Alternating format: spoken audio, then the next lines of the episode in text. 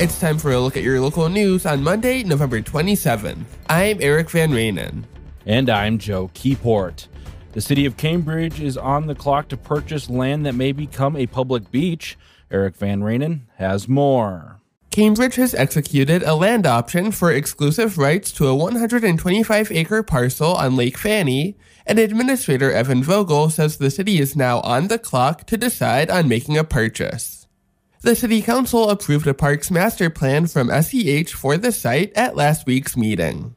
Vogel said city officials have discussed constructing a public swimming beach at the location. We need to start identifying what it would look like if the city were to undertake the parks project that it has discussed. We would need, and we need to start to understand what portion of this land may be best suited for development. Cambridge will have 12 to 18 months to do its due diligence and decide whether it will purchase the land. Vogel said that time frame will determine the feasibility of a large-scale beach project. Part of this process would identify is the dream possible? Is it possible to have a swimming beach? All indications to this point are that it is, but this would help us clearly flush out and identify. The parks plan was approved unanimously. In other news, slick conditions on Saturday led to a pair of crashes in Mille Lacs County. At about 10:30 a.m., a Chevy Trailblazer traveling southbound on Highway 169 just north of Onamia crossed over northbound lanes and drove along the ditch for just short of half a mile. The vehicle then went into the ditch, striking a sign and several trees. The driver, a 68-year-old Onamia man, was treated at Onamia Hospital for his injuries.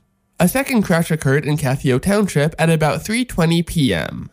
A Toyota Tundra traveling southbound on 169 lost control on the icy roadway, rotated 90 degrees, and struck a Subaru Outback heading north. The Subaru's occupants were transported by North Air Care for non life threatening injuries. The Toyota's driver and passenger were taken to Onamia Hospital. Pine City has joined the coalition of Greater Minnesota cities. Here's Joe Keyport with the details. The Pine City Council approved joining the coalition of Greater Minnesota cities during a meeting earlier this month.